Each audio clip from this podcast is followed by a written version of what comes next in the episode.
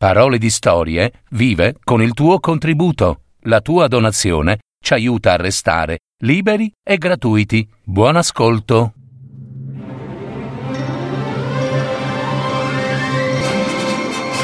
Fiabe, favole, racconti, leggende. Adattamento e messa in voce di Gaetano Marino. www.paroledistorie.net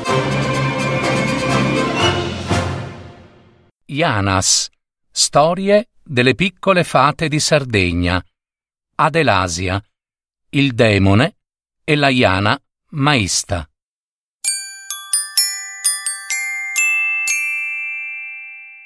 C'era un tempo in cui l'isola di Sardegna, prima dell'arrivo dei conquistadores, era popolata da migliaia e migliaia di Yanas, le piccole fate.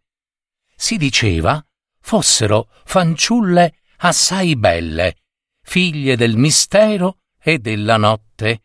Possedevano qualcosa di divino e qualcosa di umano, proprio come le semidee.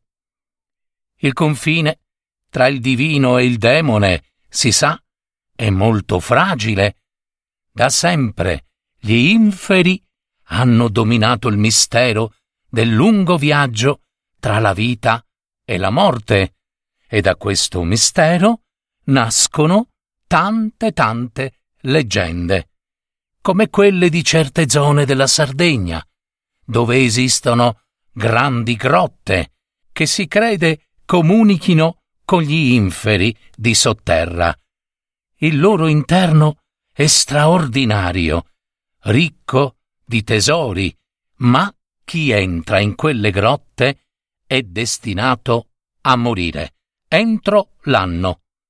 Una di queste grotte si trovava in un bosco, vicino ad una fonte, dove i cuculi facevano il loro nido. Si sapeva che i cuculi, con il loro canto, indovinavano quanti anni ci sarebbero voluti per maritarsi. Ci fu una fanciulla di nome Adelasia, che era molto bella, ma, pur essendo di quel bell'aspetto, non riusciva ancora a trovare marito, finché anche lei si recò nel bosco per trovare la grotta dove stava il cuculo. Dopo aver girovagato per un bel po', Adalgisa trovò la grotta e subito con il cuore che le batteva il petto, domandò. Cucù bello, e cucù e fradi, narami dudui, cantano sciolinti, po mi godiai? Cuculo bello, cuculo di fratello, dimmelo tu, quanti anni ci vogliono per sposarmi? Ma il cuculo, quella volta, rimase muto. Perciò la povera fanciulla capì che non si sarebbe mai sposata. Triste e sconsolata, Adelasia cadde in ginocchio e pianse, pianse, pianse assai, che pareva una fontana pazza. Dopo un po' venne fuori dalla grotta un demone, un piccolo essere non più alto di un ginocchio d'uomo aveva zampe e zoccoli di caprone, il corpo d'uomo e le orecchie a punta, due piccole corna sulla fronte a forma di ricciolino, una coda che terminava con un ciuffetto cresposo ed era pelosissimo. Il demone era molto, molto arrabbiato. Ehi tu, ragazza, con i tuoi lamenti. Mi stai infastidendo il sonno. Ho mangiato trippa di orchi, orchi oggi, che non riesco a digerire. Uh, e quando finalmente stavo per prender sonno, ho sentito i tuoi pianti. Oh, ah, si può sapere almeno perché piangi? La fanciulla disse al demone del cuculo e delle domande a cui il cuculo era rimasto in silenzio E il demone le disse, Beh, mi pare chiaro, no? Tu non troverai marito. Ma io, io ti posso aiutare. D'altronde sono un demone, o no? Dimmi allora, dimmi tu, demone caro, ti prego, ti scongiuro, come potrai aiutarmi? Calma, calma, figliuola. Prima devi andare nei campi della valle a seminare il grano.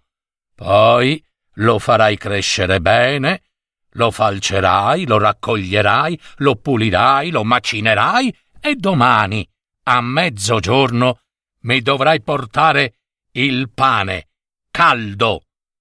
Adelasia accettò il patto con il demone. Il giorno dopo, come promesso, la fanciulla tornò con il pane caldo e profumato.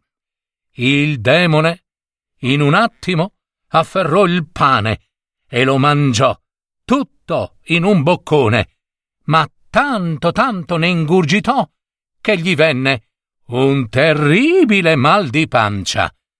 Beh, bisogna sapere che i demoni sanno bene, eh, pure loro, che il pane di grano fatto dagli umani per loro è velenosissimo. Ma i demoni, e che vuoi fa? Sono golosi e ingordi assai. Eh. Per i demoni, per i demoni, aiutatemi, aiutatemi. Oh, che dolore, che male terribile ho alla pancia.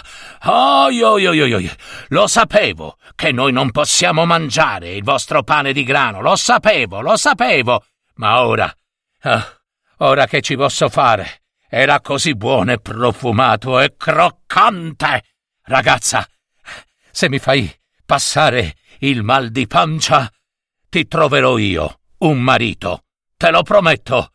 Ma se non riuscirai, oh, se non ci riuscirai, sarai mia schiava per sempre.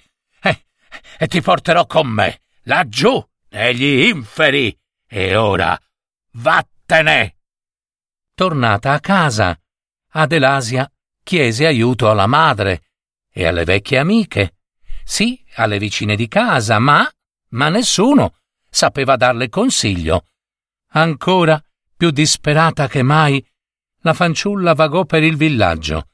La seguiva un'ombra, Saville Sattittu, e cioè la figlia del canto funebre, perché tutti gli abitanti del villaggio oramai erano certi che Adelasia non avesse più speranza ma Adelasia, che non s'era mai arresa in vita sua, si ricordò della nonna Iaia, che le aveva raccontato di una guaritrice della luna piena, un'anziana Iana, esperta guaritrice dei mali con erbe e filtri magici.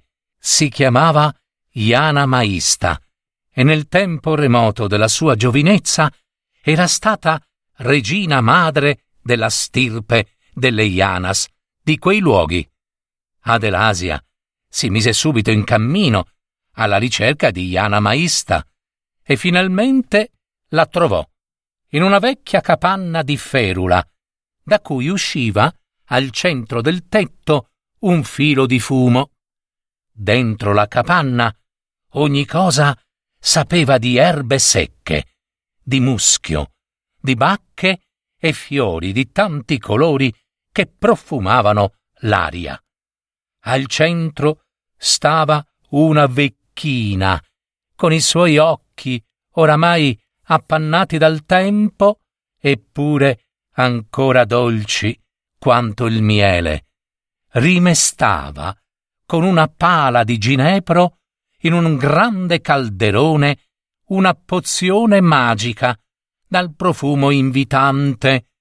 Ogni tanto aggiungeva qualche erba e rimescolava, pronunciando formule che restavano sconosciute tra le sue labbra. Quando la vecchia Iana sentì la presenza di Adelasia, smise di rimestare nel calderone e disse Io io so chi tu sei, Adelasia. anche se i miei occhi non vedono più da tanto tanto tempo, eh, posso vederti con la mente. E so, so perché sei venuta a trovarmi.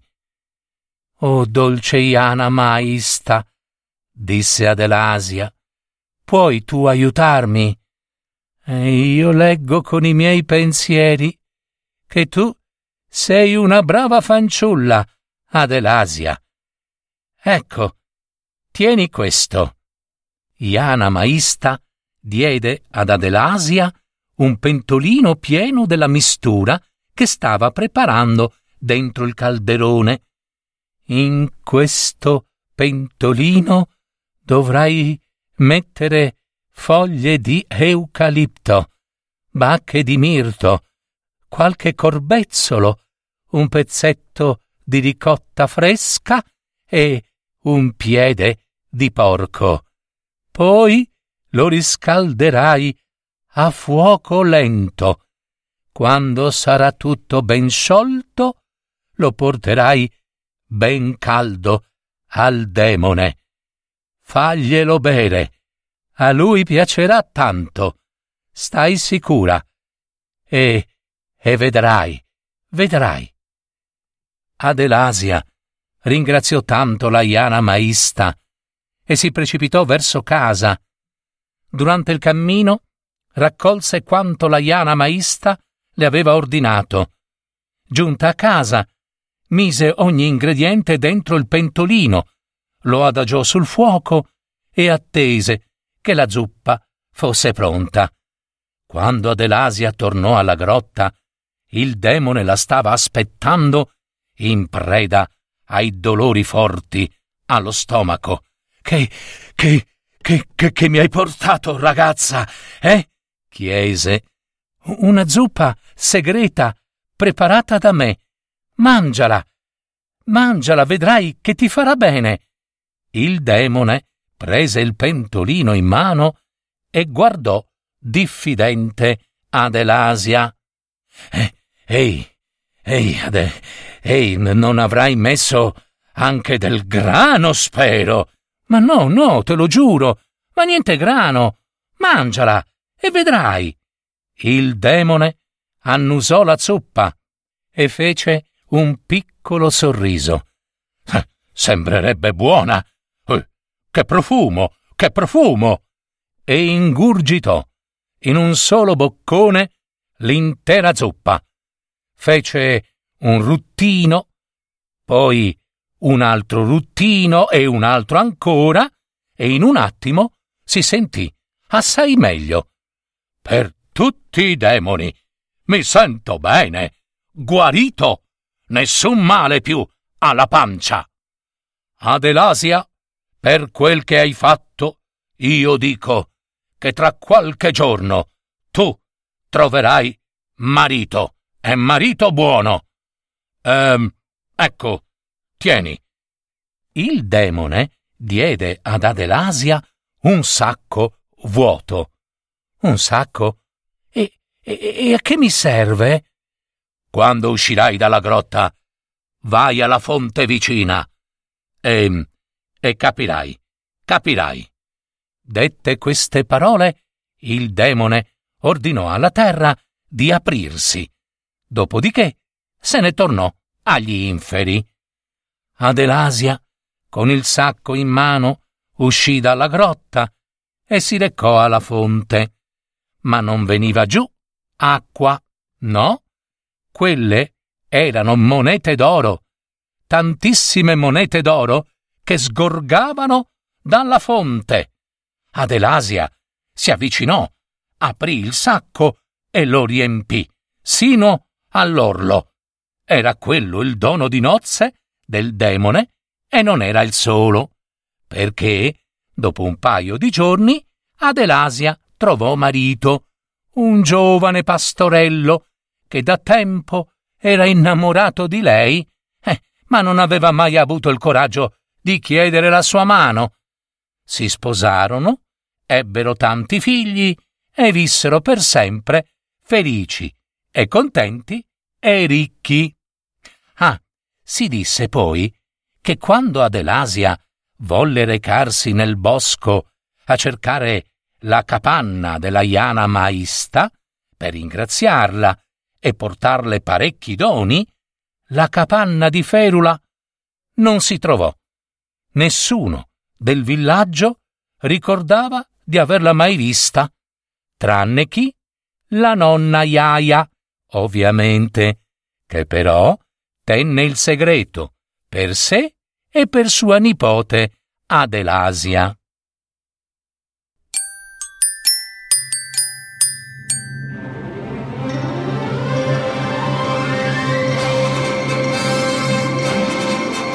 Avete ascoltato Parole di storie, fiabe, favole, racconti, leggende, adattamento e messa in voce di Gaetano Marino. www.paroledistorie.net